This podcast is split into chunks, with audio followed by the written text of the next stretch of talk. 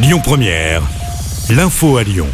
Bonjour à toutes et à tous. Aujourd'hui dans l'actualité, cette vigilance orange pour les orages dans le Rhône. Selon Météo France, ces orages seront en général assez courts mais parfois violents avec de grosses rafales de vent et des averses ainsi que de la grêle. Un homme dans le coma pour avoir demandé que l'on libère sa porte de garage.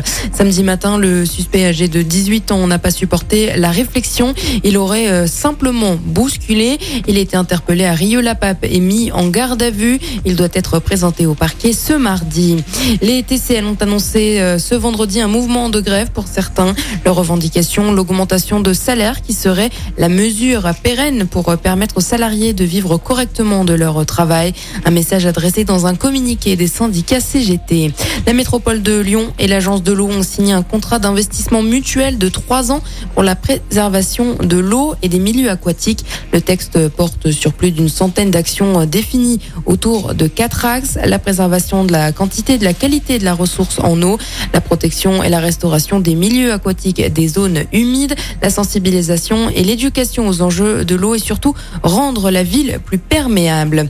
L'artérite ou euh, l'artériopathie oblitérante, une obstruction partielle ou totale des artères des membres inférieurs. Cette maladie peut être asymptomatique. C'est pour cela que des journées de dépistage gratuites de cette pathologie sont organisées par les hospices civils de Lyon les 8 et 9 septembre sur sites des hôpitaux Édouard Herriot, Croix-Rousse, Lyon Sud et Louis Pradel. Et puis le mouvement de grève est reconduit aujourd'hui au collège Jean Massé de Villeurbanne. Hier, aucun cours n'a pu être assuré. Le personnel dénonce la suppression d'un demi-poste de CPE, une suppression qui n'avait pas été annoncée.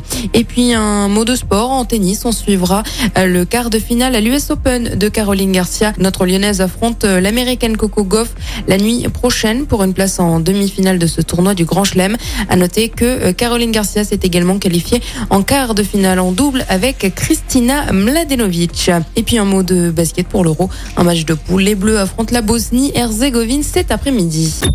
Écoutez votre radio Lyon Première en direct sur l'application Lyon Première, lyonpremière.fr et bien sûr à Lyon sur 90.2 FM et en DAB+. Lyon Première